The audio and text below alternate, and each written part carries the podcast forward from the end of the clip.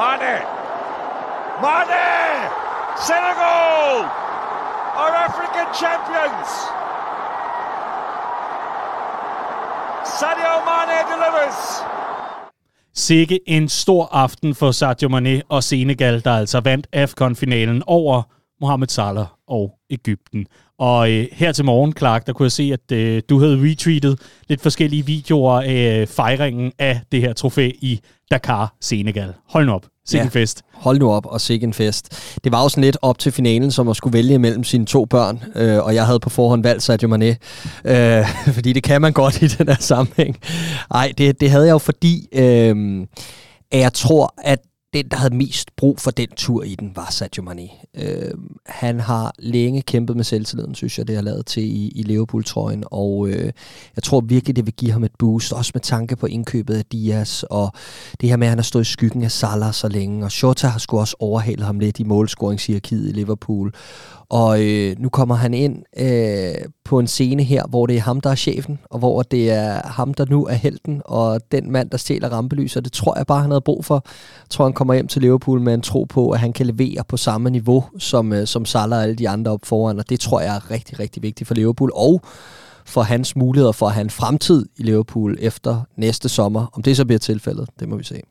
Og du har faktisk en øh, artikel om det inde på redmanfamily.dk, som man kan gå ind og læse nu, kvitterfrit, hvor du netop øh, skriver, at øh, det var noget nær det bedste for Liverpool øh, i forhold til, øh, hvis der nu endelig skulle findes en vinder, og det skulle der, det var jo en finale, jamen så var det bedst, at øh, Mané han vandt. Og øh, Riese, havde du også valgt Mané som dit barn i den her finale? Ja, 100 procent, og jeg synes, det er svært at være uenig i øh, analysen, at Mané har mest brug for selvtillid. Man skal dog lige, når man ser de billeder fra Dakar nu, øh, holde sig for øje, at øh, Romarios øh, top, eller karriere på topplan sluttede ved VM i 90, fordi han aldrig kom hjem fra Carnival i Rio. I hvert fald ikke mentalt. Øh, nu er der ikke så store lighedspunkter mellem Romario og Mané, så jeg tror, at øh, vi, vi klarer os, og jeg tror, det er helt rigtigt. Øh, og så er der det her med, at øh, øh, hvis man lægger, lægger, øh, lægger øh, hatten til side, der hedder Liverpool-fan, og tager den hat på, der hedder fodboldfan, så var Ægypten et forfærdeligt fodboldhold. Mm. Øhm, I den her finale, der var bolden i spil i øh, 40 minutter og 26 sekunder ind i effektiv spilletid i de 90 minutter, og det havde alt at gøre med, at Ægypten trak tiden, øh, lod som om de var skadet, var et usympatisk fodboldhold. Og øh, der, deri tror jeg også, der ligger, at, øh, at jeg tror, Salah kommer godt indebrændt hjem fra den her turnering. Og vi ved, hvad det kan gøre, når han, når han er det.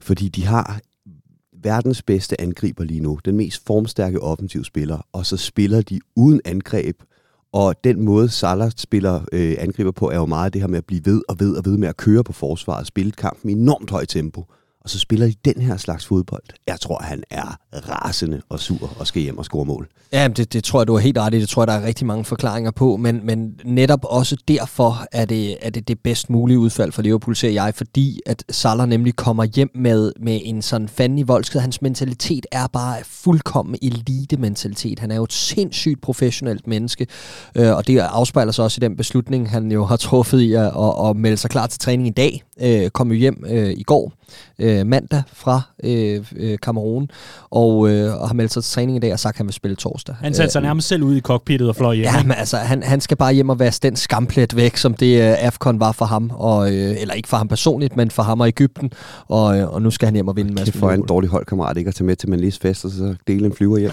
så, så du, han gav lige Manis et klap på skulderen, sådan meget, meget øh, han prøvede virkelig at give alt, hvad han havde af sig selv, det var meget koldt. ja. Sådan er det også nogle gange, når I siger goddag til hinanden her i Copcast-studiet. for du har nemlig sendt for Copcast, og det er Redman Families podcast om Liverpool, og i særdeleshed om Liverpool, når det kommer til de kampe, der er spillet. Her i Copcast, der går vi i dybden, og øh, det gør vi altså med et enkelt opgør i den her uge, i og med, at Liverpool blot har været i aktion en enkelt gang siden sidst, og det er altså mod Cardiff i FA-koppen.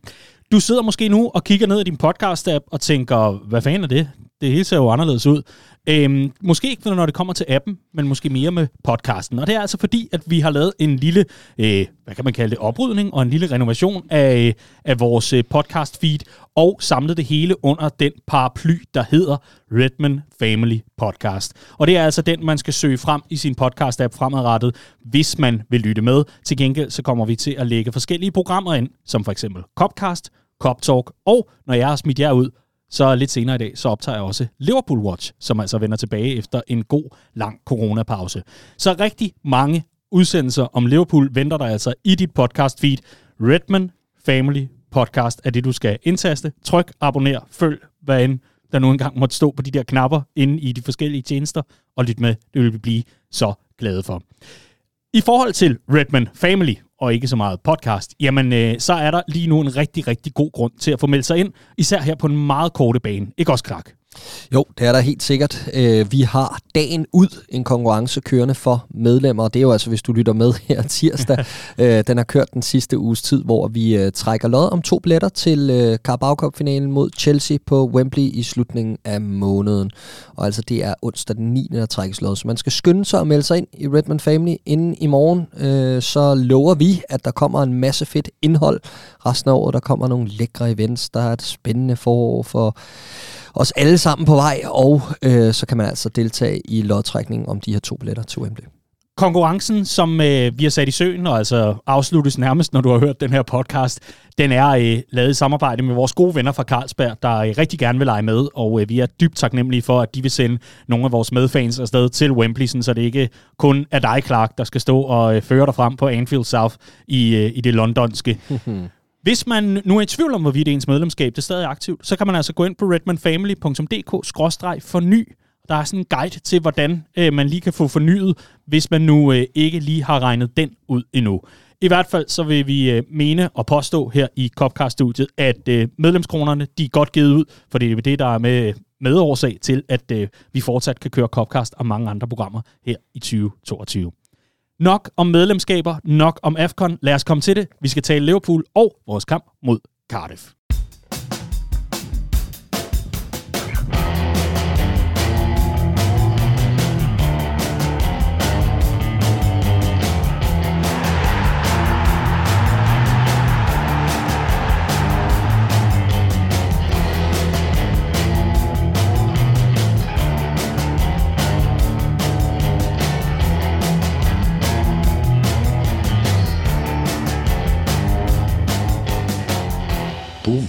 Vi drager nemlig til Anfield, hvor Liverpool hjemme tog imod Cardiff City, og det gjorde de altså søndag meget tidligt for de fleste skavsere i lokalområdet. Man kunne godt mærke, at Anfield var en smule søvndrukkent, og det var lidt mere pligtskyldigt, at uh, You'll Never Walk Alone, den uh, gallede over uh, lægterne. Og man skulle lige igennem en første halvleg, før man for alvor vågnede op. Og det er også fair nok. De her tidlige kickoffs kl. 12, de er altså gift for øh, vores stemning på, øh, på det her vidunderlige stadion.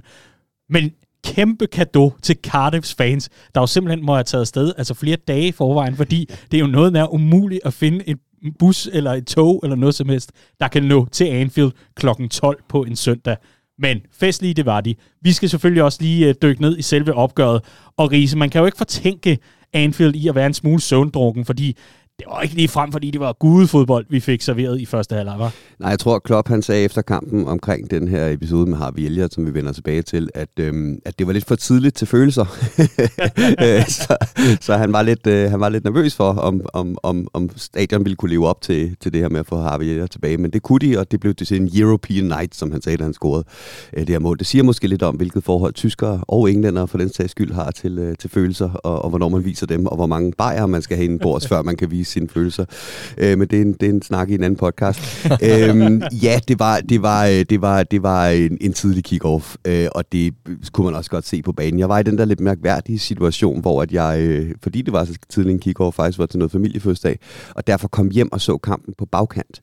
Øh, og, og, og, og der sad jeg egentlig og så den der første halvleg og tænkte, er det det her, folk er så pisse sure over? Men så skulle jeg lige sådan spole tilbage og tænke, okay, hvis jeg ikke vidste, at Liverpool ender med at vinde den her kamp, vil jeg så også være det? Og ja, det ville jeg nok, ikke? Mm. Øh, fordi Liverpool havde egentlig chancerne også til at komme, komme meget tidligt foran. Diogo Jota, han laver en, der minder ustyrligt meget om den, han laver i, øh, i, i Wolves, ikke? Øh, det, er det eneste sted, han ikke skal sparke, efter han har fuldstændig selv har skabt øh, chancen. Øh, hvis, hvis Jones lægger bolden ud til, øh, til, øh, til Mikas, der spiller en fremragende første halvleg på det rigtige tidspunkt, i stedet for at vente på, at han har løbet i offside site, så tæller Minaminos øh, mål også øh, tidligere. Ikke? Øhm, så så, så vi, jeg, jeg er med på kritikken af første halvleg, og så er det alligevel ikke helt, fordi jeg synes, jeg synes egentlig, at Liverpool øh, leverede fornuftigt. Mm. Jeg tror faktisk, at øh, en spiller, vi har snakket om de sidste par uger, især da, da truppen var lidt tyndsligt, Curtis Jones, øh, der er ingen tvivl om, at vi alle sammen ser et, et potentiale i ham, men jeg tror, han får det rigtig, rigtig svært, hvis han ikke lærer at starte hurtigere efter en pause. Altså at blive mere in tune med, hvornår han skal slippe bolden, øh, hvornår han skal øh, sådan, øh, øh være smart, hvornår han skal være simpel. Den balance skal han simpelthen genfinde noget hurtigere, fordi når han er i rytmen, og han har spillet 5-6 kampe i streg, så har han den, og så er han en topspiller. Det kan man tydeligt se, der er i hvert fald tegninger til, at han kan blive en topspiller. Men igen, her øh, mod Cardiff, så vi bare en kamp, hvor han ikke havde den rette balance i det her. Og det er frustrerende at se på. Og nu er der altså bare en masse spillere i kø på den midtbane, og en af Harvey Elliott, som vi også kommer ind på. Men, men, men der er flere andre end Thiago starter ude i denne her kamp. Øh, vi, vi har en uh, Henderson og Fabinho fedt selvfølgelig. Øh, James Milner bliver ikke yngre, nej. Men altså, men, øh, Naby Keita er også tilbage fra AFCON, og der, der er bare mange om budet inde på den midtbane, og der kommer formentlig en til til sommer. Øh, han skal til at finde ud af, hvem han er som fodboldspiller, og så skal han til at finde den der balance noget hurtigere, når der har været en pause, fordi ellers så bliver det svært for ham at bide sig fast på det her hold. Men er Curtis Jones den helt store skurk på den midtbane i første halvleg mod Cardiff? Fordi det er ikke nødvendigvis sådan, jeg opfatter Nå, nej, nej, men jeg, synes, jeg synes, det er en kombination af flere ting. Men han er, en del, han er, skurk, altså. ja, men, ja. han er en del af problemet i forhold til, at vi ikke formår at sætte tempoet og finde rytmen, øh, fordi det er en af, han er en af dem, der skal tage ansvaret. Øh, jeg synes også, at Jordan Henderson går lidt under radaren i forhold til kritik på den del. Øh, Naby Keita har også et ansvar på den, og jeg synes, han har flere sådan halvsløje afslutninger, øh, men han formår der at spille mellem kæderne, og, og det, det er jo det, vi skal kunne for den midtbane. Ikke? Ja, vi sad på poppen og, og jokede lidt med, at øh, nogle af Keitas afslutninger endte over i, i Stanley Park og havde slået en eller anden jogger bevidstløs. Øh, det, var, det var ikke festligt. Det var han, det han havde jetlag, øh, og, og det, det er fair nok. Øh, nej, og, og, og jeg synes jo, at Curtis Jones er skurken på midtbanen, på, forstået på den måde, at rollefordelingen var meget tydelig på den her midtbane. Ikke? Altså, at, at Henderson øh, er i elendig form og spiller for langsomt, det, det, det, det har det har været sandt længe, men i den her kamp var han ligesom tilbage som bagerste mand på midtbanen som sekser, og han havde Curtis Jones og Keita foran sig, så kan man måske godt tilgive ham for at tænke, mit job i dag, det er primært at holde lortet tight. Ikke? Øh, øh jeg synes, at, at, øh, at Keita var, var, var meget box-box-typen, og så lå Curtis Jones jo og spillede en mellemting mellem, øh, mellem kant og, øh, og, og, og midtbanespiller, og havde ligesom billetterne til at få ting til at ske og var ude at sink. Og på den måde synes jeg, at han er, han er den største skurk i forhold til det, fordi det var ham, der havde mest, øh, der havde mest frihed. Ikke? Og det er lidt sjovt, det der du siger, klart med, at han er en langsom starter, fordi jeg synes jo egentlig, at han var fremragende. Han var god mod Shrewsbury, i baggrund, fair nok. Så var han rigtig god mod Arsenal, og så er det gået ned ad bakke derfra. Og man kan måske også godt tænke, at en spiller, der har været ude øh, langt som skade, 21 år gammel, kommer tilbage og spiller fem kampe på en måned. Der er måske også ved at gå, gå, gå træthed i stængerne, øh, fair nok. Men jeg er enig i pointen i, at jeg sad egentlig øh, før den her periode og tænkte, at Curtis Jones skal være en del af det her generationsskifte, vi får på midtbanen øh, til, til sommer, mm. til at jeg i højere og højere grad tænker, det kan sgu godt være, at han skal ud på et udlån. Altså at have en, en, en fuld sæson et eller andet andet sted. Og så kan han komme tilbage og blive en del af det generationsskifte, der sker, når Henderson ryger. Aston Villa. Det kunne sagtens være et bud. Ja, spændende. Vi, øh, vi har lige præcis lukket transfervinduet, og nu sidder vi og taler om, hvor bliver det dog spændende at sende Curtis Jones til Aston Villa. Sådan er der så meget her i Copcast også.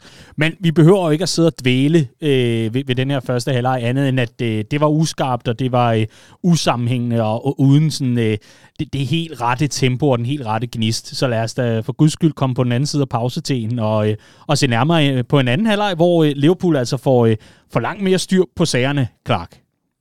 Det må man sige. Øh, man, man ser Liverpool-hold komme ud med, et, med, med nogenlunde samme udtryk faktisk, og er jo lidt heldig i en situation, hvor øh, Kevin Keller her øh, godt kunne være sendt i bad. Øh, en situation, hvor han kommer ud og mistimer sit indgreb. Øh, han får et gult kort i situationen, og, øh, og derfra, der vågner Liverpool ligesom. Øhm, fem minutter senere får vi en dødbold ude i højre side, hvor vi har set denne her opskrift mange gange før. Trent Alexander-Arnold, der svinger et godt indlæg ind i boksen, men ret langt ude i feltet. Ikke? Og så stiger øh, manden, de alle sammen altid gang på gang undervurderer Diogo Jota øh, til værs, og laver et fuldkommen sublimt hovedstødsmål øh, fra lang afstand. Øh, og så er vi ligesom i gang. Ikke? Vidunderlig scoring Altså, det er jo helt vildt. Hvor mange har han scoret med, med hovedet efterhånden i denne sæson? Jeg tror, at det er... Kan det passe, det 11 mål på hovedet, siden han tiltrådte i Liverpool. Men det er vist også med landsholdsmål. Øh, det, det, hvis der er nogen derude, ja. der er skarpere på det, så må de gerne melde ind, men jeg mener det. Jeg synes, jeg har hørt 5 ud af 11 den her sæson. Ja. Øh, eller 5 ud af 16 selvfølgelig. Han har scoret 16, ja. ikke? Øh, 5 ud af 16 den her sæson er på hovedet. øh, det, er helt, det er helt sindssygt, og, og, og det var netop det der eksempel på, at når man er op imod sådan et, nu, nu skal vi lige skynde os og, og, og påpege det her med, at det er jo ikke fordi den her runde har været fattig på opsæts. Øh, og jeg ved godt, at Liverpool er verdens bedste fodboldhold, og noget helt andet end alle de andre, og det vil altså, vi skal ikke sammenligne os overhovedet med sådan nogle tabere som Manchester United. Øh, men den her runde var måske alligevel også en meget fin øh, påmindelse om, hvad det er, FA-koppen kan, når det er, når det er bedst. Ikke? Øh, og der kommer de her øh, mindre hold til de større hold øh, og, og spiller deres chance. Øhm, og på den måde var jeg egentlig fair nok og nede med, at første halvleg var sådan lidt en, øh, nu skal vi lige få en følge med den her kamp, og det er et helt andet hold, vi spiller mod, end dem vi plejer at spille mod, den anden type fodbold. Vi skal først og fremmest sørge for at være solide, sørge for, at de ikke får straffet os på en eller anden, en eller anden åndssvag koncentrationsfejl. Øh, øhm, og, og, og så skal vi så skrue op for tempoet i anden halvleg. Og det her, det er jo lige præcis sådan et eksempel på den type kvalitet, du bare ikke møder i Championship. Altså, de har aldrig nogensinde i de kampe, de har spillet, skulle stå over for et, et frispark som det, der finder en hovedspiller som Shota. Det, det, det, det, det, det, det eksisterer ikke i championship. Og det var det, jeg synes, man så i, i anden halvleg, at vi mere og mere begynder at finde de der momenter af Premier League-kvalitet frem, som et championship-hold ganske enkelt bare ikke ved, hvad de skal stille op med. Mm. Få minutter efter Diogo Shotas hovedstødscoring, så vågner Anfield yderligere, og det gør vi selvfølgelig, da øh, en dobbelt indskiftning, den ligesom finder vej. So here comes Luis Diaz and Harvey Elliott.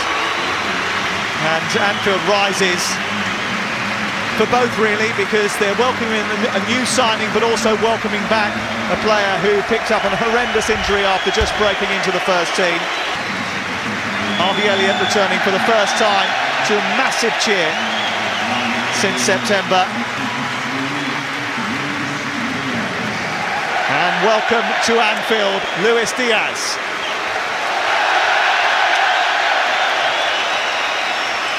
That'll make you feel welcome. Absolutely. Vidunderlig, vidunderlig lyd. Øhm, man, man manglede lige den sidste. Det var sådan en tre nærmest, ikke? Man manglede lige, at Dalglish også begyndte at snøre støvlerne, altså. så Anfield kunne eksplodere. Vidunderligt. Vi, øh, vi har selvfølgelig øh, den her dobbeltindskiftning øh, som vores helt store fokus, når det kommer til øh, kampen mod Cardiff. For lad os da starte med et længe ventet comeback. Hvor mange dage var det, har vi Elliot, han havde talt til, han havde været ude? 147, siden at han røg ud mod Leeds. Og det vigtige her er jo ikke så meget, at Harvey Elliott kommer tilbage. Det er jo faktisk, at Andreas Brøns Riese tog fejl. Fordi han sagde jo fire måneder, og det endte jo med at blive fem. Ja, men han var klar efter fire. Ja, men han var klar. Han gjorde ikke comeback før efter fem. Åh, oh, gud. Og sådan det er jo bare, det. fordi han ikke er god nok. Nej, spøj til side.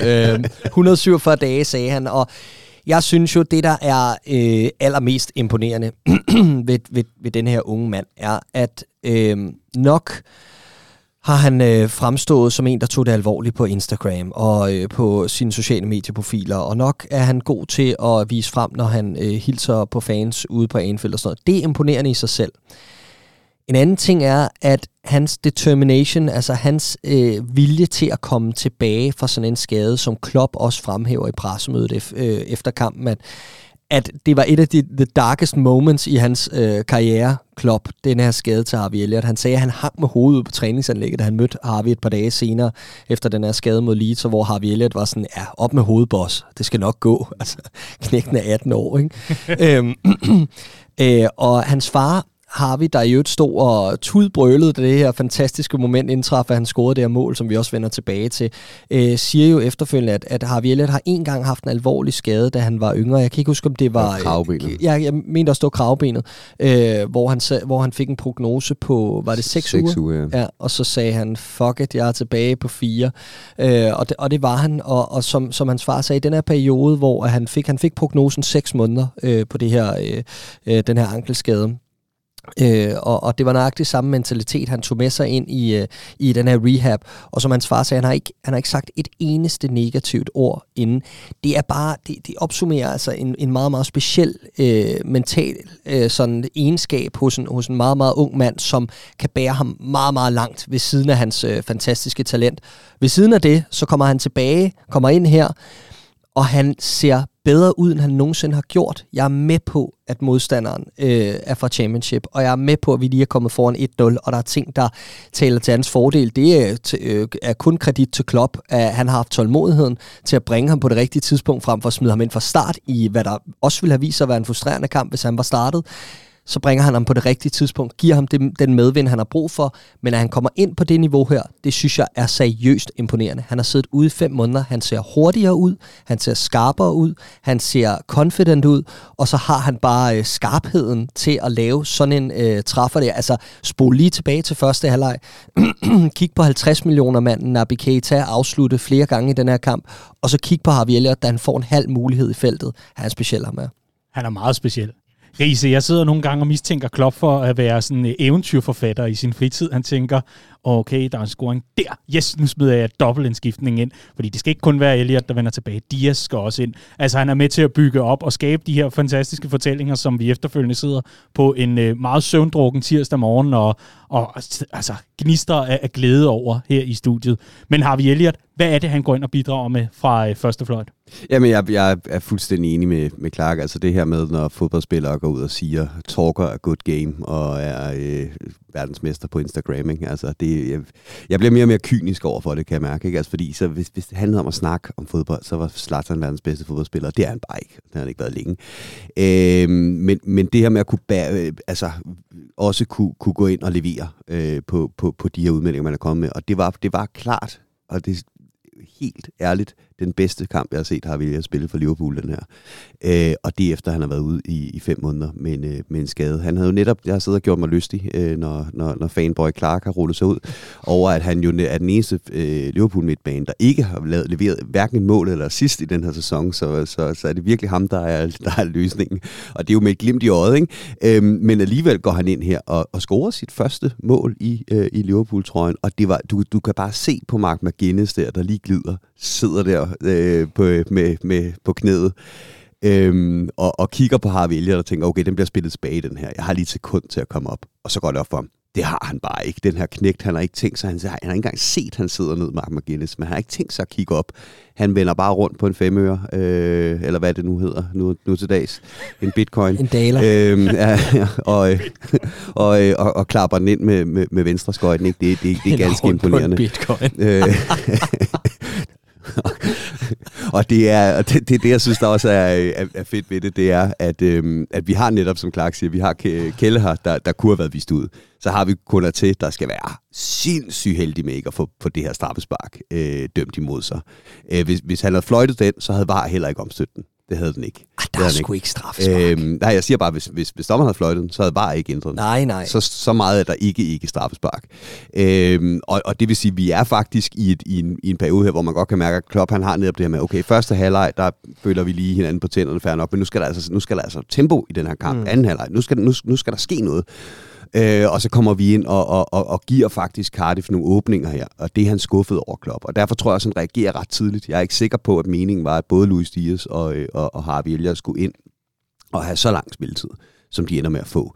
Men det er jo fordi, han har brug for, at der rent faktisk bliver ændret noget i den her kamp. Og og det taler ind i, hvad er det, vi får med Harvey Elliott? Jamen det er, at han rent faktisk går ind der og ændrer kampen til, til, til Liverpools fordel. Også, eller afgør den i hvert fald. Vi var foran 1-0, ikke? Og så, så vil jeg bare lige sige, i, i forhold til det her med, hvad der taler til Harvis øh, sådan øh, fordel også er, at øh, en ting er at være høflig og ordentlig i sine interviews, men det han, han, han står og siger efter kampen, jeg sad og så det interview, ofte sidder og ser spillernes interviews efter kampen, og det er sgu sådan lidt, jeg plejer kun at se Klopp, fordi det, det andet er sgu sådan lidt, det bliver bare lidt for lever på steg det hele. Ikke? Øhm, men øh, men han, han står og roser klublægerne og, og dem, der ligesom har taget sig af hans rehab og tager sig god tid til. Og jeg, jeg, jeg er bare så, jeg, jeg skulle så imponeret over hans modenhed, og øh, kombineret med den her ydmyghed, og det er bare en fantastisk egenskab virkelig en, en, en fed knægt. Altså, jeg forstår godt, at Klopp han ser ham som hans, hans nye Mario Götze. Ikke? Lad os håbe, at øh, det ender øh, fuldkommen anderledes med Harvey Elliott end med, med Mario Götze. Altså, han afgør en VM-finale. Jamen, det vil jeg da skide på, om han gør. Han skal da afgøre en Champions League-finale for os. Risa, har du set Clarks nye øh, baggrund på telefonen? Må jeg se? Jeg er fan på Risa. Ej, fantastisk. Og det er jo, kan jeg afsløre, Harvey Elliott, der jubler ud mod The Cup. Det slog mig Øh, dog, da jeg stod op i morges, at jeg er 30 år gammel, og han er 18. Ja, ja, ja. Det, er Det bliver kun værre herfra. Tro mig, Clark. Altså, det er derfor den eneste, den eneste fodboldspiller, jeg har det godt med at være fan af, det er James Midler. Jeg tror, vi forstår hinanden. Ja. Han er jo også en vorhar, sammenlignet med dig. jo. Nå, øhm, faktisk så har vi øh, grebet anden halvleg af øh, anden en, øh, en lille smule forkert i forhold til kronologien i hvert fald, fordi inden har vi Elliot, han får sit øh, fantastiske moment og øh, sit fantastiske øjeblik ned mod det kop og en grædende far op på lægterne, og jeg skal komme efter dig. Så har vi faktisk vores nyindkøb, Luis Dias, i en ganske afgørende situation, danser nede på baglinjen, mållinjen, alt afhængig af, hvad for en terminologi man bruger der, men øh, er jo faktisk i oplæggerens rolle til Takumi Minaminos mål til 2-0. Det er faktisk Jota, der får os. ja, er det ikke det? Og det er Nej, men jeg- hæsligt, jeg- jeg og har det læst- er Diaz. Jeg har læst mange steder, det, at det er vist noget med, at i FA-koppen, og du må rette mig, hvis jeg tager fejl, Riese, men der claimer man lidt selv det der som klub, Nå. hvem der får målene og assistene. Og jeg så, at Liverpool var ude og skrive mål, Minamino, øh, assist, øh, Luis Diaz, og viste klippet igen. Nå, og det er noget okay. andet i Premier League, hvor der ligesom bliver, der sådan bliver voteret om det i et eller andet panel.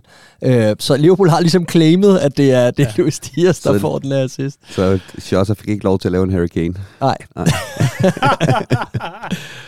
oh, men vi skal jo selvfølgelig også lige øh, forbi den her aktion. Fantastisk. Der fik vi i hvert fald et lille glimt af, hvad det er, Luis Dias kan. Ja, men han, han, det, det, jeg har læst flere steder, det er, at folk snakker om det her med, at det var et glimt af Suarez, og med tanke på den her, han laver en af sine første kampe mod Manchester United, øh, nede, nede på baglinjen, hvor han øh, i en noget længere aktion dog snyder en 7-8 mand øh, i et slalomløb. Men, øh, men det var, det var det her fodskifte og de her lækkerier blandet med det her presspil, som han jo har hentet ind for at passe ind i. Det er jo det, der gør, at han, han, han, han skal fungere i den her Liverpool-offensiv. Det er den her agerighed uden bolden, øh, samtidig med, at han skal have finessen på bolden. Så det var en lille kort aktion, der opsummerer, hvad vi også kan glæde os til ved Luis Diaz. Og ellers så synes jeg, at det var øh, bemærkelsesværdigt, hvordan han lå placeret på banen. Han lå nærmest som angriber. Øh, spillede ikke rigtigt øh, ud langs linjen, som øh, vi ellers øh, mange havde forventet, han var købt mere ind til. Øh, og det kan også sagtens være tilfældet, men han blev i hvert fald smidt ind meget som spidsangriber i den her kamp. Kom ikke rigtigt til sin ret på bolden. Øh, det eneste moment, moment, der ellers var opsigtsvægtende, var jo, da vi alle sammen troede, han havde reddet korsbåndet over i, øh, i den her aktion, hvor der var akut PTSD til hele Anfield og resten af verden. Ikke? Hold da op en, en, en, øh, en humørdræber, da han falder til jorden og, og, og hæver armen i vejret. Jeg var simpelthen skrækslagen i det moment. Ja, og Jürgen Klopp, der bare fryser på stedet. Jamen, han står bare og måber. altså, det var, puh, ja, det Ja. var forfærdeligt, et forfærdeligt øjeblik. Men øh, vidunderligt for Luis Dias, at øh, han i det mindste har øh, Liverpools opbakning til, at det var hans assist. Det, øh, det er jo også værd at tage med. Bare rolig, vi, vi støtter dig i det, kammerat. Men øh, det bliver simpelthen så spændende. I forhold til Luis Dias, jeg, jeg sad jo holdt ekstra godt øje med ham. Det tror jeg, der var mange, der gjorde. Det, det virkede lidt som om, han ikke rigtig selv vidste, hvor han skulle placere sig i forhold til det her opspil. Liverpool havde jo øh, klart størstedelen af, af, af boldbesiddelsen jo, og kunne lidt spille rundt, som man ville. Så de der faste positioner var jo ikke så vigtige i forhold til øh, det opbyggende spil. Han lå lidt og byttede med den ene og den anden, og nogle gange var han lidt over mod højre side, og andre gange var han lidt over mod venstre. Det, det, det varierede lidt. Jamen, vi lavede også lidt om på formationen, da de to kommer ind, ikke? Øh, fordi det er jo offen, det er offensive indskiftninger. Øh, og det har vi set før, det her med, når Liverpool har forskellige, øh, forskellige figurer, øh, vi, vi bygger op efter. En af de figurer er, at, øh, at øh, Mané falder ind fra sin venstre kant og bliver mere eller mindre topangriber, og er kun venstre kant, når Liverpool ikke har bolden. Øh, og det tror jeg sådan set var bare var, var, var den det han kom ind med, at det var den rolle, han skulle, han skulle spille. Og det er jo, det er jo, også, øh, det er jo også lækkert at se, fordi vi, vi- altså, han, han, han passer typemæssigt perfekt ind i, i, i Liverpool. Øh, jeg kan huske, da, da, da, da Shaqiri kom til, der havde han ikke scoret et mål øh, inde i feltet for Stoke i halvandet år. Så der sad man ligesom og tænkte, øh, det er i hvert fald en anden type end Salah, vi får, vi får ind her. Og så kan det godt være, at han kan vende sig til at spille som, som Liverpool. Og det er det, der er med Luis Diaz. Det er, ligesom alle mulige andre, så har jeg set mere til ham på YouTube, end jeg har set, øh, set ham spille have fulde 90 minutters fodbold. Jeg ved godt, hvem han var, og, og har også set ham til Copa America osv. Men rent typemæssigt passer han umiddelbart perfekt ind til Liverpool, og det er det, vi ser her. Både i, at han kan gå ind og spille øh, så flydende angrebsspil, og så at det er et pres, en presaktion, som taget ud af Klopps playbook, ikke? Der, går, der, der sørger for, at han, han leverer sin første assist i Liverpool-trøjen. Helt sikkert, men han var måske også en lille smule for agerig i nogle situationer i forhold til at gerne ville vise sig frem, øh, og, og manglede lige lidt timing i en enkelt situation. Der var, der var især den her, hvor han forvent ind over midten, får bolden i en, i en overtalssituation, hvor han skal spille Harvey Elliott fri ude i siden, og hvor den lige får lidt for meget temperatur på. Han skal også lige vende sig til de nye omgivelser og, og alt det her, og så bliver det spændende at se, om øh, hvor hurtigt det kommer, fordi kommer det hurtigt nok til, at han kan starte på, øh, på torsdag mod Leicester, det er, det er interessant. Vi skal lyn hurtigt og lynkort skal vi altså lige forbi til Kumino Mino, der simpelthen ikke får nok ros i forhold til, hvor mange mål han scorer. Du sad simpelthen og listede op i går, Clark Mand, der sad du og listede op for mig, hvor mange deciderede angriber han var foran på øh, målscoringskontoen i indværende sæson. Ja, altså i alle turneringer har han, har han, har han nettet, har han nettet ret mange mål, øh, men, men det er jo også, hvornår og hvordan målene kommer og sådan noget. Men, men, men faktum er, at når vi kalder på ham, så leverer han i, i, i, de, her, øh, i de her turneringer, og har jo også kvitteret med et par scoringer i Premier League, når han er kommet fra bænken. Øhm, jeg, jeg er helt overbevist om, at han aldrig bliver god nok til at starte inden for Liverpool. Slet ikke med tilføjelsen af, af, af Dias øh, til det her mix-up foran. Men derfor udfylder han stadig en vigtig rolle i den her sæson, hvor vi holder os i live i begge pokalturneringer, og åbenbart har, har lidt mere ambition på den front, end vi tidligere har haft. Og så snakker vi meget bredde, og der er han bare en vigtig bredde-bredde spiller, om man vil, fordi en ting er at have bredde i Premier League og Champions League til at kunne holde sig kørende begge steder, men hvis du også skal holde sådan en, en Liga Cup og en, en, car, eller en, øh, en FA Cup kørende, jamen så er hans mål bare vigtige, og det har de været i den her sæson. Så hans rolle, i forhold til hvad hans rolle er, så synes jeg, at han har haft en god sæson. Men altså, han har rykket op af hierarkiet. Sidste januar var vi jo nødt til at smide ham på lån, da vi havde for mange udlændinge. Nu er det Karius, der er blevet fravalgt. Det forstår man jo Til ikke. Champions League-truppen, ikke? Så, Ja. ja. Det forstår man jo slet ikke. Og Nat Phillips, der er blevet udlånt. Præcis.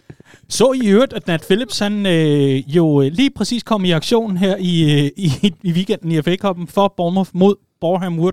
Og ganske kort efter, at han er kommet på banen, så får han ellers den Nat Phillips treatment, øh, Øh, som jo er at få bandagen den på banen. engelske øh, Vihorst, ikke? Jo, Jo. Ja. altså helt vidunderligt. Nat Phillips, kæmpe favorit. Ej, nå, Ja, Var det ikke øh, Klopp, der sagde, at han var i tvivl, om han skulle se AFCON-finalen, fordi at uh, Nat Phillips fik debut for Præcis. Bournemouth uh, samtidig? skal vi virkelig tro på det? Ej, jeg vil, jeg vil sige, jeg vil, jeg vil ønske, at jeg havde set Bournemouth. Efter, Ja, okay. efter den finale ville jeg ønske, at jeg havde set Bournemouth Ja, okay. for. På øh, faldrebet i forhold til øh, vores øh, gennemgang af kampen mod Cardiff, så skal vi altså også lige øh, hurtigt forbi, at øh, Thiago, han øh, altså øh, får comeback efter en øh, lang skadesperiode, og så var han endelig klar igen, og så var der noget med noget brystinfektion. Hvad, hvad end det så er, det ved jeg ikke. Det kan være, at Dr. Riese kan opklare det, men, øh, men han er tilbage, og jeg vil egentlig bare lige høre jer, hvad forventer I af ham i forhold til øh, februar måned? at han går ind og bliver partner med Fabinho på den midtbane, så vi igen kan få den til at rulle frem mod den finale, der venter sidst på måneden, øh, fordi så river vi Chelsea et nyt røvhul. Øhm, Som du dog kan sige det. at han kommer ind og bliver øh, rotationsspilleren, der gør, at Henderson også kan få nogle, nogle pauser. Jeg tror ikke, han bliver fast, fast mand på den midtbane, fordi hverken ham eller Henderson kan holde til at spille så mange kampe, som de bliver, de bliver bedt om. Så, øh, så, så det tror jeg er det vigtigste for ham.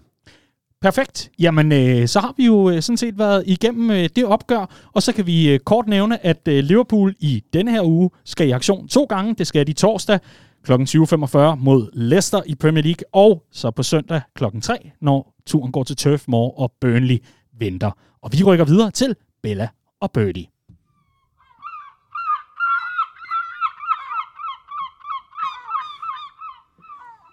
Hvad siger du så, Riese? Det var Clarks mågevenner fra Liverpool. Ja. Det giver mig sådan nogle Liverpool-vibes, når man står sådan relativt tidligt op. Det gør man sjældent i Liverpool, men når man står relativt tidligt op øh, og, og går ud på gaden i, i Liverpool nede ved dokken og så, så er det de her lyde, man bliver mødt af. Jeg synes, det gav sådan en, 100 procent. Ja. ja, ja, ja. Ja. en godmorgen Liverpool-vibe. Ja, og hvis man nu er forholdsvis ny lytter af øh, programmet, så kan det jo være, at man ikke lige helt har forstået, hvad øh, det der Bella og Birdie det egentlig går ud på. Øh, I hvert fald, hvorfor fanden hedder det det? Og det er jo simpelthen øh, fordi, at vi øh, tilbage for øh, et godt stykke tid siden, ja, er vi oppe på et år, halvandet måske, der, øh, der kunne vi godt tænke os et, lille øh, segment i øh, Copcast der, hvor vi øh, ligesom roste det bedste for ugen, der gik, og så selvfølgelig også det værste.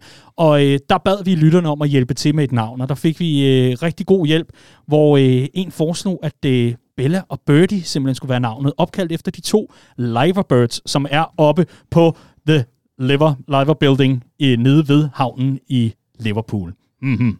Og historien er, at den ene sidder og kigger ud over vandet, og den anden sidder og kigger ind over byen. Ikke? Og det jo. er Bella, der sidder og kigger ud over vandet, fordi hun holder øje med sømændene, som der er mange af i, i Liverpool.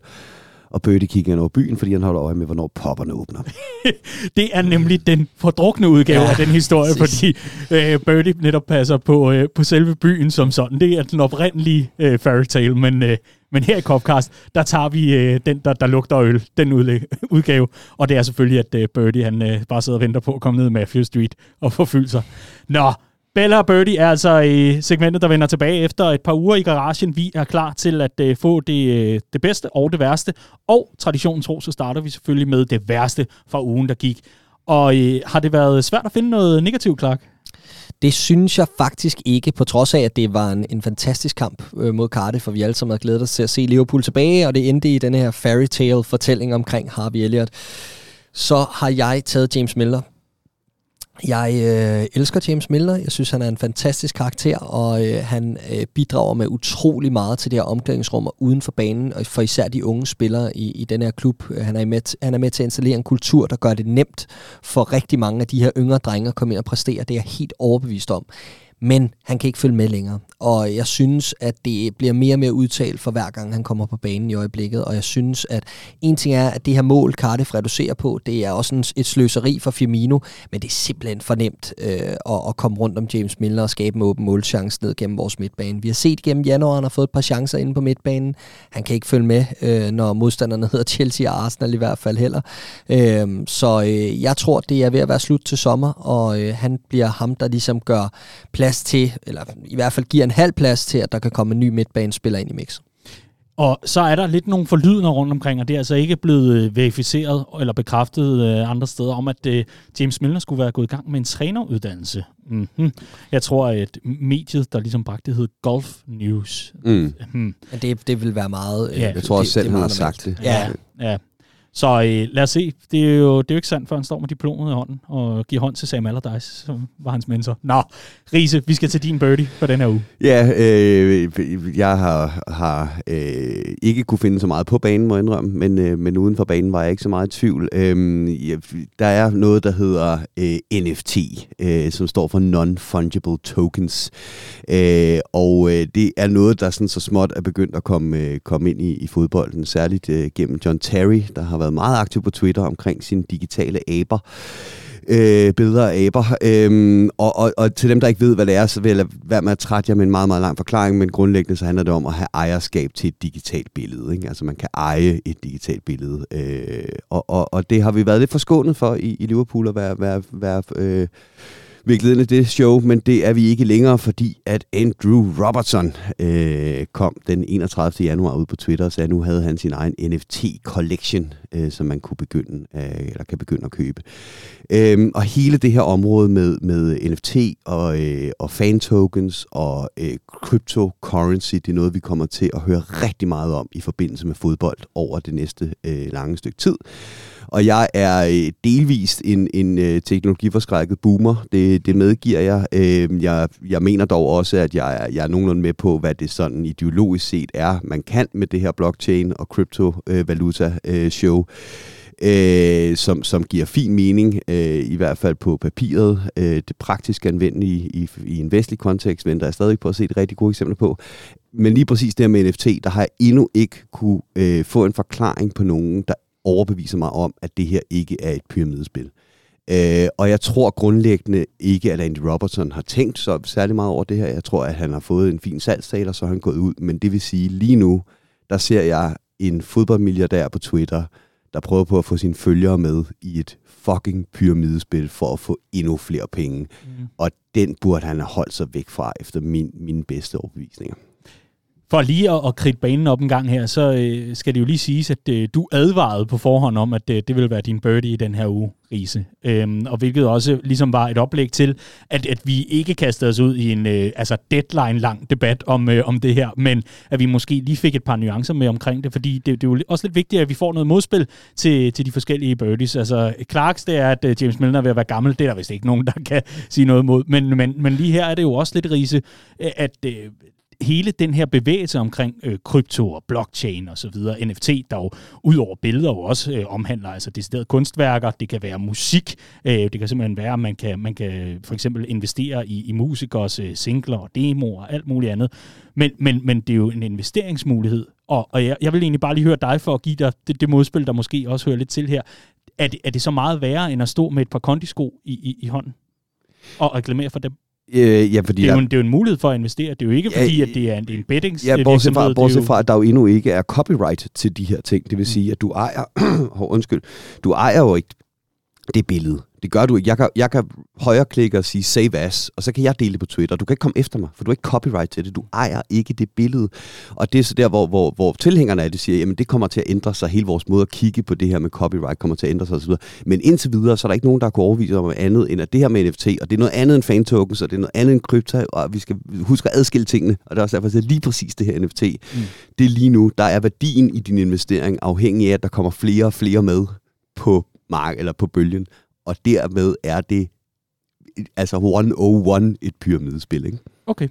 Jamen, øh, så er den ligesom kridtet op. Hvis man øh, nu gerne vil gå i rette med Andreas Brøns Riese, så er øh, indbakken altså åben for øh, modargumenter, fordi det skal jo Og- ikke hedde sig, at vi, vi bare sidder her alle sammen og er bange for fremtiden. Nej, nej, det, og det, Tværtimod, og det handler, det- for mig handler det også om, at vi har i fodbold et rigtig stort problem omkring betting, og vi har omkring sportswashing, og hele det her, det er på vej, og det kommer bullerne, og vi har ikke taget stilling til det nu, vi har ikke begyndt den her debat, og det har øh, implikationer, det kan blive lige så store problemer for fodbolden, fordi fodbolden er så fucking ureguleret, øh, som betting og som sportswashing har, har, har været så far. Vi har kun set toppen af isbjerget, så det er vigtigt, at vi får taget den her debat. Det er nemlig rigtig vigtigt. Nu er den i hvert fald øh, åbnet her i, øh, i Copcast, og øh, lad os håbe, at den der udvikling omkring fan-tokens, den ikke øh, får lov til at, brede sig yderligere. Jeg kunne godt forestille mig modstand, eller måske ikke lige Super League-modstand, men, men noget, der minder om, simpelthen fordi, at øh, hele ideen om, at man kan købe klub kryptovaluta, og dermed eje antal, x antal stemmer i forhold til, hvilke sange, der skal spilles inden kampen, og hvad for en slags dressing, der skal øh, på maden nede i boderne osv., det er øh, dybt skørt. Lad os nu bare øh, holde fast i, i de ting, der virker, og det er selvfølgelig en kold omgang mad fra boderne og en øh, halvvarm øl. Det er jo det, vi kan lide. Og øh, lad ellers øh, resten rykke Så kan videre du bare derfra. stemme på det. Ja, lige præcis. God pointe. Vi har noget, nogle, øh, nogle birdie-nomineringer fra øh, gode lyttere, og øh, inden vi kaster os over dem, så vil jeg jo lige nævne, at øh, jeg her til morgen har øh, fragtet en kæmpe IKEA-sæk med øh, Copcast-kopper ind i studiet. Den står derovre, Risse. Ej, hvor fint. Ja, så hvis du mangler en kop, så er det altså nu. Fordi øh, lige om lidt, så sender jeg dem afsted til øh, Jesper nede i Redman Family Shoppen. Og fremadrettet er det sådan, at vi en gang om måneden simpelthen trækker en heldig vinder af noget Copcast merch, inklusive den her kop, der jo altså har det gamle Copcast-logo, og så øh, altså har x antal øh, citater om bagved øh, små pointer og alt muligt andet, I, er- I er kommet med forfærdelig vrøvl gennem øh, tidens løb. Det er altså printet på også. Og sådan en øh, unik Copcast-kop kan man altså vinde, hvis man byder ind. Og der er rigtig mange, der har budt ind. Og vi kan jo åbne med den, der hedder... Da, da, da, da. Magnus Petersen, der skriver Birdie, at Fabio Carvalho-transferen kollapsede i 11. time. Heldigvis ser det dog ud til, at han kommer til sommer, hvis man skal tro troværdige journalister. Så har vi Rasmus Winter Petersen, der skriver Birdie, jeg er og har altid været stor fan af Firmino, men han var usynlig mod Cardiff. Han formår desværre ikke at være kontinuerlig. Han svinger i præstationerne kamp efter kamp. Jeg er bange for, at han har peaked i Liverpool-trøjen.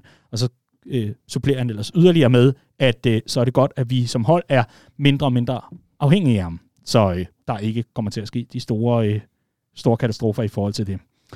Så har vi øh, det, det, det, det. Henrik Bent Vam Petersen, og den er vigtig nemlig, fordi øh, den synes jeg er, er rigtig udmærket. Birdie er vores nye mand. Dias ikke for scoret, men må nøjes med en assist. Nej, helt seriøst. Hvad har vi at brokke os over? Vi har vores to finalister tilbage og uden skader. Og det er nemlig lige præcis det, der indkapsler, at hvis man absolut skal grave efter det, så kan man selvfølgelig finde noget negativt, men der er ikke særlig meget negativt at fremhæve lige for tiden. Så lad os kaste os over det positive, Clark. Lad os høre din Bella i denne uge. Vi kan ikke komme udenom, at det er Harvey Elliott, der selvfølgelig får øh, ugens Bella. Og øh, som jeg var lidt inde på i forhold til scoring og hele præstationen, så er han, han ser skarp ud, og han bliver rigtig svær at se bort fra i forhold til en startopstilling til Premier League-kampene og den kommende Champions League-kamp i næste uge. Det bliver spændende at se, om Klopp bevarer tålmodigheden i forhold til at indsluse ham og spille ham sådan helt skarp. Jeg synes jo, han ser skarp ud, øh, men en ting er at gøre det over 30 minutter, en anden er at gøre det over 90, så, øh, eller over 60 for den sags skyld, og derefter blive pillet ud. Fordi som jeg var inde på, inden jeg lige hostede her, og tidligere, så havde billedet været et andet, hvis han var startet kampen. Øh, fordi der, der er bare nogle andre sådan mekanismer, der fungerer, når man skal åbne et forsvar op. Øh, og øh, og, og der, vil, der vil det blive en sværere og anderledes opgave for en Harvey Elliott. Øh, men øh, jeg håber at se ham blive, blive indsluset hurtigt, fordi jeg synes, vi har brug for ham. Mm. Riese, din bæller i den her uge? Nu har vi overvis været øh, efter klop for at nedprioritere pokalturneringerne. Øh, og det er delvis med, med rette. Jeg, jeg har været fint tilfreds med, øh, med den prioritering, der nu engang har været, at man er gået efter Premier League og Champions League, så længe man, man, man primært havde truppen til det. Øh, nu står vi her efter en øh, januar, hvor at øh, krisetummerne trummerne bullerede inden, øh, fordi hvad skulle der ikke blive jeres, når, øh, når halvdelen af holdet tog til, til Afrika, og vi oven i købet var, var uden nogle... Øh, nogle andre spillere. Øhm, og vi har spillet to uafgjorte kampe. Den ene var fuldstændig ligegyldig, fordi vi endte med at gå videre alligevel i øh, Ligakoppen. Og så er det en 2-2 mod, mod Chelsea, og det går sgu i det store billede nok. Ellers så er vi med i fire turneringer. Vi er for første gang videre i, øh, i FA-koppen på, på det her stadie af turneringen, og vi står i finalen i, i, i FL-koppen. Øh, det synes jeg er værd at hæfte sig ved. Øh, at øh, det, det, det er ret markant og tydelig fremgang i forhold til, hvad vi tidligere har set under Jürgen Klopp faktisk. Vi er en sejr over Norwich på hjemmebane fra at være blandt de sidste otte i FA-koppen. Øh, og det vil altså sige, at vi er to kampe fra, øh, fra endnu en tur til Wembley. Endnu en tur. Har du booket billet? Nej, kun til den første. Okay, kun til den første. Der, der er det dog nogenlunde øh, beskeden. Trods alt, lidt endnu. Ja, lidt endnu. Vi er det, eneste, vi er det eneste hold, der stadig kan vinde The Quadruple. Ja, kan Chelsea ikke også... Nej. Kan de ikke det? De har vundet øh, Supercupen, ikke? Hvad for noget? Åh, ja, og så har de også... Hør nu her. Ja, VM for klubhold VM for, også. VM for klubhold og Supercupen og, øh, og øh, Charity tæller kun, når det er Liverpool, der vinder Okay. Men ellers var din pointe altså knivskarp og fuldstændig on point. Thomas Carlsen og øh, Jakob Nødebo har den øh, samme billede, og det er, at øh, restriktionerne er fortid, og øh, alle Pops er genåbnet over det danske land, og øh, det jubler de over, fordi fremmødet til en meget tidlig FA Cup-kamp jo faktisk var rigtig udmærket i mange af vores afdelinger. Og netop øh, Jakob og Thomas er faktisk også vores øh, ja, koordinatorer, hvis man kan kalde det det. De er i hvert fald vores øh, afdelingsansvarlige, når det kommer til øh, øst og vest i Danmark. Og hvis man nu sidder og tænker, jeg er godt nok træt af den her sofa, hvor jeg plejer at sidde og se min, min Liverpool i, jeg kunne godt tænke mig noget andet, jamen øh, så er der altså bløde sæder og hårde sæder, simpelthen øh, herfra og til evigheden, på de forskellige pops i de forskellige afdelinger. redmanfamily.dk-afdelinger. Gå ind og find din lokalafdeling. Kom ud og mød fellow Reds og se noget fodbold. Det er så hyggeligt. Vi skal en tur på ski med Morten Groth. Bella, jeg er taget til Trysil, tror jeg det hedder. Trysil, mm. ja tak. Og stå på ski. Da jeg skulle lege mit udstyr, havde jeg naturligvis min vinterhue med Liverbirden på. Det resulterede i, at jeg fik en seddel med LFC-rabat på 10% i forhold til leje af udstyr. Det er fandme god service, at de kender sand kvalitet. Så hermed øh, anbefalingen givet videre, hvis man øh, er selvsikker nok på med Liverpool merchandise, ind og sige, hvad har du af rabatter til mig? Og så er det ellers bare ærgerligt, hvis det er en United-fan, der står for, for skidemåret, og man får ekstra gebyr. Ikke? Jeg tror, Morten har været meget heldig her. Så vidt jeg ved, er der ikke særlig mange Liverpool-fans i Norge. Nej, han har, mødt, han har mødt en af de få. er det ikke noget mere, der er 1 procent? det er over 1 procent af landets befolkning, der er med i den, øh, i den norske fanklub, ja. ja, de er the true 1 percenters. Altså. Nå, vi har, øh, vi har rigtig mange gode billeder her. Øh, Rasmus øh, Råby, tror jeg, der står her, at det føles som om, at der er konkurrence på samtlige positioner, mere eller mindre. Hvis LFC kan holde sig fri for alt for mange skader, så skal, ser det sgu lovende ud. Så har vi altså også øh, en, øh, en Thomas her, der skriver, at øh, det er fedt, at ingen af vores spillere er blevet skadet på deres respektive landsholdsopgaver, og det er både i Afrika og Sydamerika. Ja, lad nu lige man ikke komme hjem fra de fejringer der i, i et stykke. Du, du, du er lidt skeptisk. Marie Hansen er rigtig glad for, at det er en bonusspiller fra hendes øh, hånd, at det vælter ind med lækre analyser og blogs for tiden. Keep them coming.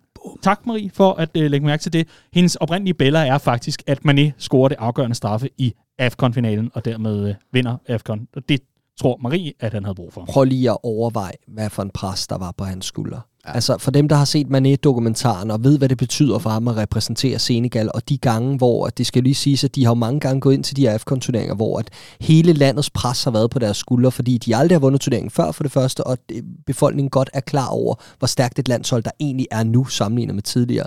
De gange, hvor de er ud prøv at kigge på Mané der, altså hvad det har betydet, fordi landet ved godt, det er ham, der er stjernen, så det er ham, der får kritikken, hvor meget det har tynget ham, øh, hvor meget det her har betydet for ham, at på et eller andet tidspunkt kunne løfte den her pokal, eller stå med, med øjeblikket, hvor han, kunne, hvor han kunne afgøre det for sit land, så brænder han det her straffespark i ordinær spilletid og så bliver det ham, der skal afgøre det fra pletten. Han sætter, som der var, jeg tror det var en, øh, jeg tror det var JJ Okocha eller en eller anden tidligere øh, stor afrikansk spiller, der var ude at sige, at han sætter jo familie, øh, forhold til sit land, alt muligt på højkant ved at gå op og sparke det straffespark. Og så prøv lige at se, hvordan han går til bolden. Han er pisse ligeglad. Han skal bare losse det lort i kassen, ikke? Og det gør han. Han hammer den bare ind og sikrer sit land den her triumf. Og, og nu er han for evigt allerøverst i uh, historiebøgerne i Senegal.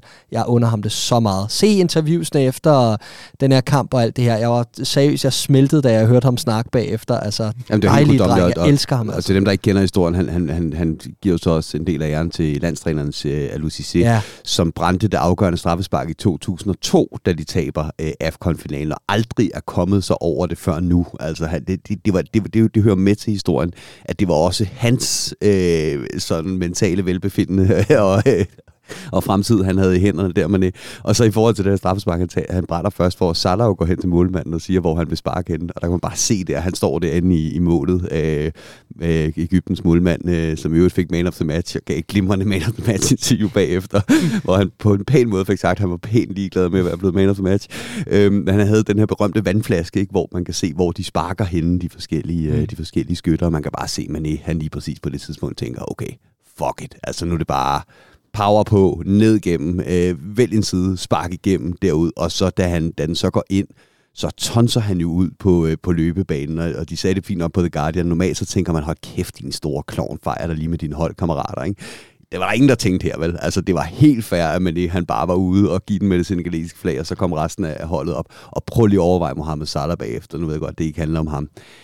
Vinder lodtrækning og vælger, at Ægypten skal sparke sidst og han selv skal være femte mand. Men det er, nok ikke ham, det er nok ikke ham, der har valgt at sparke sidst. Hvad for noget? Det er nok ikke ham, der har valgt at sparke sidst. Ah, det, det, det, det fair nok. Ja, men, men, men jeg, jeg ved, hvad du mener. Det er en super tåbelig uh, strategi at lade sin bedste skytte uh, sparke til sidst, fordi du netop... Uh, Alle ved, det, det er en loveren, der skal tage det femte. men, men, men i forhold til lige præcis det, at han tonser ud på løbebanen til fansene, uh, man har jo sørget for at få flået en masse senegaleser ind til de her opgør i Kamerun. Uh, så meget af det handler jo nok også om, at, at, at han føler sig også sådan lidt ansvarlig over for sit folk, lige så mm. meget som sine holdkammerater, som han i øvrigt også fremhævet utrolig meget i, i det interview efter kampen. Og det her mål, han laver, det straffespark, det var jo et glimt af Mané, når han er bedst. Lad nu være at overtænke tingene, Mané. For da han var allerbedst, der var det, at han var uforudsigelig, han var umiddelbar, han var spontan. Det her mål mod City øh, tilbage i den her 4-3-kamp, hvor Liverpool for alvor fik gennembruddet på den store scene, da vi slår det her ubesejrede Manchester City-hold i Premier League. Prøv at se den kamp, det mål, Mané laver, hvor øh, han i en situation, jeg tror det er til, til 3-1 i, i, i kampen, hvor han i en situation øh, foran feltet kan spille sine holdkammerater fri og gøre alt muligt, hvis han tænker sig om. Men han tænker sig ikke om. Han bruger sit instinkt, og så sparker han med det dårlige ben og høvler den op mm. i krogen. Og det var lige præcis et glimt af det her, og det giver mig troen på, at han kommer tilbage med noget af det der fandme voldsked, som vi har savnet ros og skæld ud i samme Nej, det var sådan en, en, en, en passiv-aggressiv måde at rose på. Ja. Men jeg sidder sådan tilbage og tænker, altså Mohamed Salah har jo for, for længst skrevet sig øh, ind i, i historiebøgerne, i, i hvert fald i egyptisk sammenhæng. Altså de der øh, undersøgelser, der viser, at han jo altså kunne stille op til valg, og så nærmest øh, komme ind med, med alle de mandater, han overhovedet skulle have brug for øh, i forhold til et parlament. Prøv at tænke jer fortid, øh, fortiden, fremtiden i det afrikanske land, når Nabi Keita er præsident i Guinea. Mané er Senegals præsident, Mohamed Salah i Ægypten. Altså, jeg, fremtiden er, jeg, jeg tror sgu mere, at Nabi Keita bliver sådan en, en successor til Kofi Annan. Han bliver sådan FN-generalsekretær. hørte et, kaldt Daniel Siglaug lige Afrika for et land. Gjorde det? Jesus. Undskyld. Det, det ligger lige ved siden af Europa, du ja. ved, det land op over. Amen, og jeg har selv været efter alle mulige andre for at kalde uh, AFCON for Afrikas svar på EM, og så sidder jeg her og får sagt det. Så ikke noget vrøvl. Kontinentet, selvfølgelig. Nå, gutter, vi skal uh, forbi vores uh, tema i øh, den her Copcast-udsendelse, fordi øh, what a difference a signing made.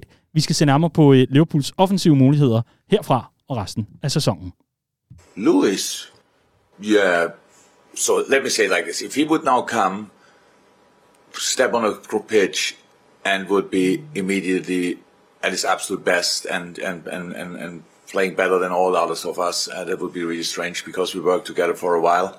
So that needs time, of course, that he adapts to it. But that doesn't mean I don't speak about uh, four or five months or whatever. I speak it needs time. So was, I didn't even see him yet, so it was not here at the training ground. Maybe we should wait a little bit. we are really happy and excited about uh, the signing, and I think it's a really good. Um, just a really good sign um, that we that we work on all fronts um, to improve this team. Um, and how it always is, obviously in football, we work. Um, we, we have to be successful now um, and in the future. And so he can help with both. So that's a really good thing. Det er en rigtig god ting, at øh, Luis Diaz formentlig kan bidrage positivt til Liverpool. Det kan man jo simpelthen ikke være uenig i.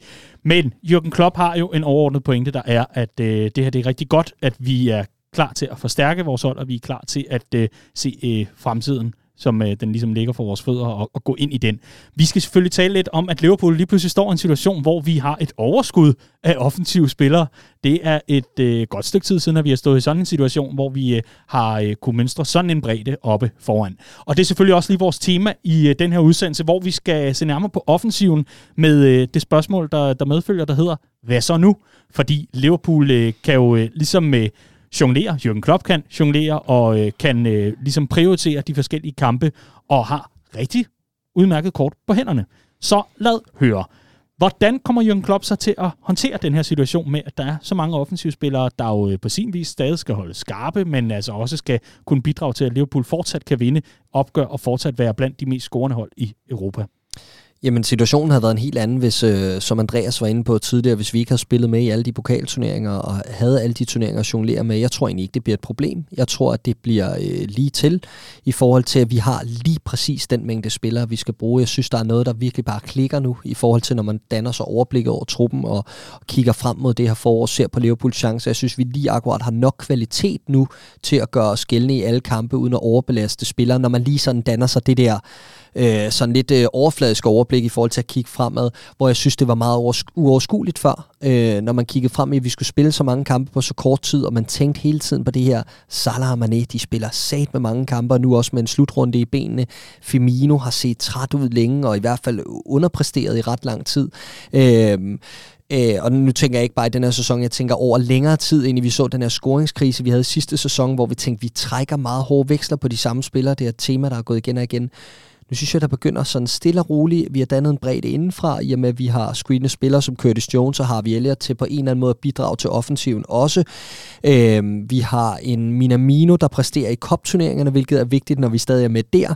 Øh, vi har en Origi, der har den her mærkelige x-faktor, som vi ikke skal være afhængige af, men som vi også har i periferien nu, og som er skubbet yderligere bagud i, øh, i, i puslespillet. Så har vi en Shota, der er kommet fra, fra baghjul øh, og, og har gjort det fantastisk, siden han kom ind i sidste sæson, og nu krydret med den her, det næste led i generationsskiftet op foran. Det synes jeg er, er, er noget nær den perfekte løsning for resten af sæsonen. Er du enig? Øh, ja, det er, men, men jeg ser også det her som øh, et udtryk for noget, vi snakkede om øh, tilbage, da Klopp øh, netop bandt øh, Champions League og, og, og Premier League. Øh, Klopp er stadigvæk i gang med at lære som manager, øh, og han har altid været mest komfortabel med at have en trup på 17 mand øh, hvor det gav sig selv, hvad de startende 11 var, og så havde han sådan en masse øh, fine Kevin Grosskreutz-typer, øh, som kunne løbe en hel masse, og som ikke var utilfredse med ikke at spille særlig meget. Øh, og sådan har han også kørt det i, øh, i, i Liverpool. Øh, og der er Klopp verdens bedste manager til, og det har vi snakket mange gange om, om at holde sådan en mand som Origi øh, til ilden og sørge for, at han er glad, og når han kommer ind, så leverer han også, og så er han fint tilfreds med at sidde ude på bænken igen, når han har været inde og levere, fordi han godt ved, at han ikke er nogen særligt god fodboldspiller. Øhm, næste skridt i Klopps udvikling som træner er at have en trup med reel konkurrence. Og det har han ikke haft i den tid, han har været Liverpool-manager. Øh, og det var noget af det, som jeg øh, personligt påpegede efter øh, netop øh, de her pokaler, vi vandt, øh, Champions League og, og Premier League, at det her det bliver næste led i Klopps læringskurve som manager. Fordi det våbenkapløb Manchester City har startet med den trup, de har sat sammen, gør, at Klopp kan ikke blive ved med at køre det samme show med det her meget, meget, meget faste starthelver og øh, nogle, øh, nogle, nogle gode hårdt arbejdende truprotationsspillere. Der skal mere star power til, der skal en, en bredere trup til. Så det er det, det, det, jeg ser det her som, som et udtryk for, at, at nu, skal der, nu skal der reel konkurrence ind i den her trup, hvilket også i øvrigt betyder, at man får mere at skyde med fra, fra bænken, end, øh, end at man bare kan sige til Divock, at han skal gå ind og være Divock. Ikke? Mm. Ja, jo, det er en del af det, men jeg tror ikke, det er en langsigtet løsning. Jeg tror stadig, at Dias kommer ind på bekostning af en øh, til sommer, øh, og det bliver så spændende at se, øh, ja, hvem det bliver af Firmino og Mané. Det er en af de to. Jamen altså, jeg, jeg, er stadig lidt, jeg er stadig lidt i syv cent over, om vi øh, går ud og lader dem løbe kontrakten ud, men jeg er sikker på, at en af dem er på lån tid. Men så, skal i forhold til der, det kontrakt. Men så skal der en ny ind. Vi skal have fem deroppe, og, det får og så kan også. den sjette så være rent mig røven Origi eller Minamino, eller hvem fanden vi nu kan have af bander med meme-materiale. Øh, men der skal være fem kvalitetsvalg til den offensiv. Ja. Og du ved også godt, hvem den mand bliver. Det bliver Fabio Carvalho. Og så tror jeg, at Liverpool for alvor begynder at praktisere mere 4-2-3-1 fra næste ja, sæson. det er et meget godt bud. Ja, fordi øh, nu tog vi lidt hul på den, fordi pessimisterne siger jo, at øh, det betyder farvel til øh, 1-2 af vores øh, nuværende profiler til sommer, og optimisterne siger, at øh, nu er der fremtidssikret, så øh, nu øh, kommer det i hvert fald ikke til at gøre ondt, når vi på et eller andet tidspunkt skal sige farvel til nogle af vores gamle helte, det værende for eksempel Sadio Mane eller Roberto Firmino. Det er jo sådan lidt alt efter, hvor meget man stoler på FSG og deres øh, håndtering af klubben. Jamen, Klopp var jo også ude og sige, jeg synes, det var utrolig forfriskende at høre faktisk. Her i søndag sagde han, at øh, op til de her søndagsnyheder, der kommer sådan en embargo-del, altså en, en lukket del af, af preskonferencen op til weekenden. Øh, og der var klippet en bid ud, hvor han altså sagde, at øh, det var ikke hans job at gøre spillere øh, tilfredse, spillere, som han havde haft en god relation til arbejdsmæssigt over de sidste mange år. Øh, det var ligesom hans opgør at bygge et hold for i morgen, og, øh, og øh, for i dag og i morgen. Og det synes jeg bare, det, det indkapsler meget det, der er ved at ske nu. Det er, at Klopp er nødt til at være lidt mere ruthless på nogle ting. Og det tror jeg også, vi får se over, øh, over det næste halve års tid, at der kommer til at være nogen, der træder bagud eller øh, bagom i hierarkiet. Der kommer til at være nogen, vi giver slip på. Øh, og det bliver nogle af dem, vi har holdt yderst meget af, fordi de har leveret super meget for klubben. Jeg tænker på en Jordan Henderson. Han bliver ikke starter for næste sæson. Jeg tænker på en James Milner, der kommer til at gå på en fri transfer øh, til sommer. Og så bliver det måske en af de her Firmino eller Mané, øh, der rører ud. Det bliver ikke begge to, det er jeg næsten overbevist om. Øh, den ene kommer til at løbe kontrakten ned, øh, og den anden kommer til at, øh, at blive solgt til sommer. Det er mit, det er mit indtryk umiddelbart. Mm. Interessant er det jo i forhold til købet af, af Luis Dias. Øh, der er jo øh, både det sydamerikanske øh, i forhold til, øh, hvor han, hvor han stammer fra, men så er der altså også det portugisiske i forhold til FC Porto. At vi har jo ligesom Liverpool setup, hvor vi har både Vitor Martos, vi har Pep Linders, og så har vi altså også Julian Ward, som er vores nye sportsdirektør, når øh, Michael Edwards han forlader klubben. Og øh, netop Julian Ward, det er jo, der har en, øh, en fortid med netop at scoute i både Spanien og Portugal, og så altså også det sydamerikanske, som han havde ansvaret for, da han var i Manchester City. Så der er jo lige pludselig en, øh, en, en rød tråd i forbindelse med, med noget af scoutingen her, og den, jeg synes, den lugter ret meget af Julian Ward, den her signing, i forhold til øh, no- nogle af de ting, der er kommet frem omkring ham. Og spændende er det jo at se, hvad fremtiden så bringer omkring rekrutteringen, når det kommer til både offensivspillere, men måske også lidt længere tilbage på banen. I hvert fald midtbanen, det er jo altid en situation, vi kan vende i Copcast, det plejer vi jo gerne at gøre. Men vi sad jo her for ikke så frygtelig lang tid siden og vente i Copcast-studiet, at der var et generationsskifte, så der simpelthen ikke var faldet på plads endnu i Liverpool. Der var øh, nogle, øh, hvad kan man sige, nogle forsømte chancer, som Liverpool ikke havde grebet i forhold til at få de rigtige spillere ind, få kørt dem ind og få kørt de lidt ældre ud og netop fremtidssikre setup'et. Riese, er du mere positiv indstillet nu, end du var for øh, ja, godt og vel en måned siden? Ja, 100 procent, og der er to grunde. For det første synes jeg, at det vi har set øh, her i januar, det er, at de bærende søjler, det har været øh, i forsvaret, ikke længere Virgil van Dijk, men Andy Robertson. Han har klart været den bedste forsvarsspiller. Øh, på midtbanen er det Fabinho, der har, der har trukket læsset, og i offensiven har det været Shota. Og det er lige skridtet under. Altså, der er vi gået under de her spillere, der nu er, er 30-31 år gamle, og nu er det sådan de 27-årige, 26-årige, der begynder at stemple ind, som også kunne være bærende kræfter. Det synes jeg var, var, var enormt, øh, enormt lækkert at, at, at se. Og den anden ting er det her med, som, som Klopp siger, at Dias er til nu og til fremtiden. Og han er jo perfekt scoutet i forhold til en profil, vi scouter efter, som er, at han er 25 år gammel. Det vil sige, det er ikke en ung spiller, der kommer ind her. Det er en, du godt kan have forventninger til, også går ind og, og, og stempler ind nu. Og det der fordele og ulemper ved, ikke? Altså fordelen er jo netop, at det er med til at skabe et generationsskifte nu, øh, et løbende generationsskifte, det er med til at skabe noget kvalitet i truppen nu. Til gengæld så, så har han heller ikke to sæsoner til at falde til, vel? Altså så bliver det sådan en Minamino, som alle folk stadigvæk sidder og snakker om, er en ung spiller, der stadigvæk kan nå det. Han er 27, Navigator fylder 27 i over morgen. Han er heller ikke en ung spiller, der stadig kan nå det. Øh, der, der er pres på. Altså han, han skal gå, kunne gå ind og, og, og bære det pres, men det er der også bare bedre mulighed for, at man kan, når man signer en 25-årig, end når man signer øh, en, en, en 19-årig. Jeg kunne rigtig godt tænke mig at høre jer, inden vi begynder at lukke ned for øh, den uges Copcast, kunne jeg godt tænke mig at høre jer, hvad, hvad, hvad I tror, kabalen ender med at, at blive i forhold til Jürgen Klopp. Det er jo lidt, øh, hvad kan man sige, first world problems for, for Liverpool her. Åh, hvad skal vi stille op med alle vores offensive profiler?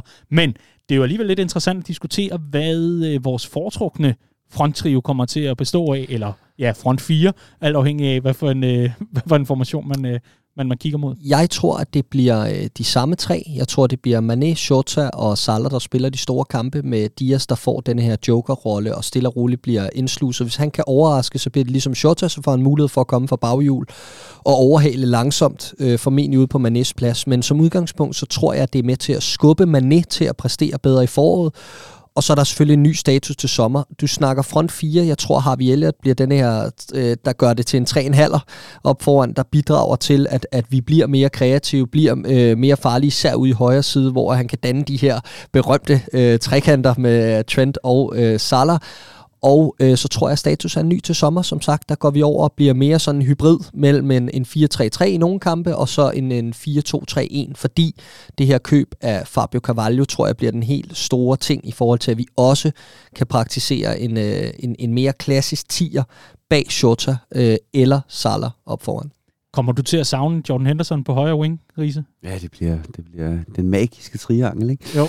Øh, nej, og jeg tror, jeg tror, vi får ham at se mere over på den venstre 8, som jeg jo har, har bedt om nogle gange. Øh, det var også det, han startede sæsonen, der har vi ligesom sat sig på den, på den højre, og det tror jeg kommer til at give en meget bedre balance på, mm. på den midtbane. Og så er det simpelthen Thiago og ham, der, der, der skifter yes. lidt alt efter. Hvor er du en forstrækning i dag? Okay, så tager jeg den. Præcis. Det, det er simpelthen sådan, det kommer Præcis. til at og, og, og for at tage den op foran, selvfølgelig går Luis Diaz ikke direkte ind på det her Liverpool-hold. Selvfølgelig gør han ikke Præcis. det. Landet, det er januar, som Klopp siger, han har måske spillet ind, når vi når til slutningen af sæsonen, så er han måske ikke klar til næste sæson. Præcis. Men, men, men skru lige ned for forventningerne i forhold til, hvad vi kommer til at se fra ham i, i den her sæson. Det bliver, øh, det bliver øh, rotationsspilleren og, og nogle indhop, og så skal han stille og roligt køres ind, ligesom vi har set med alle andre Liverpool-signings. Screw down your expectations. Lige præcis.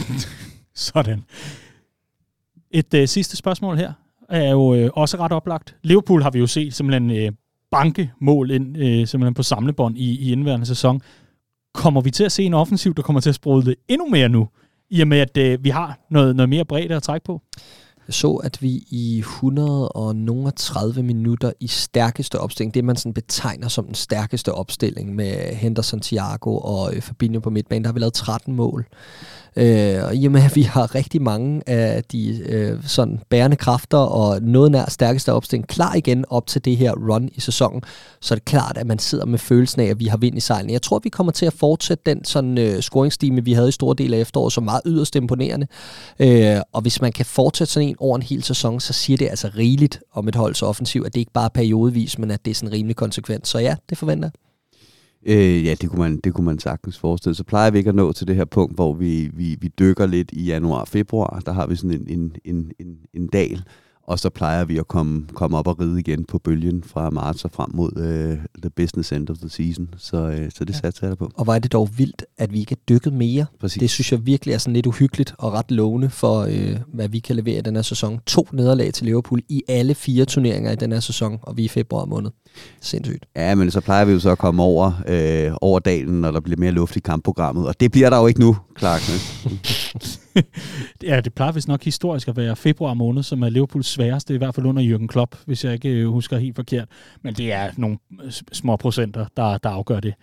Og øh, med de ord, så er vi jo simpelthen øh, nået i mål med denne uges udgave af Copcast, som altså øh, er stærkt tilbage.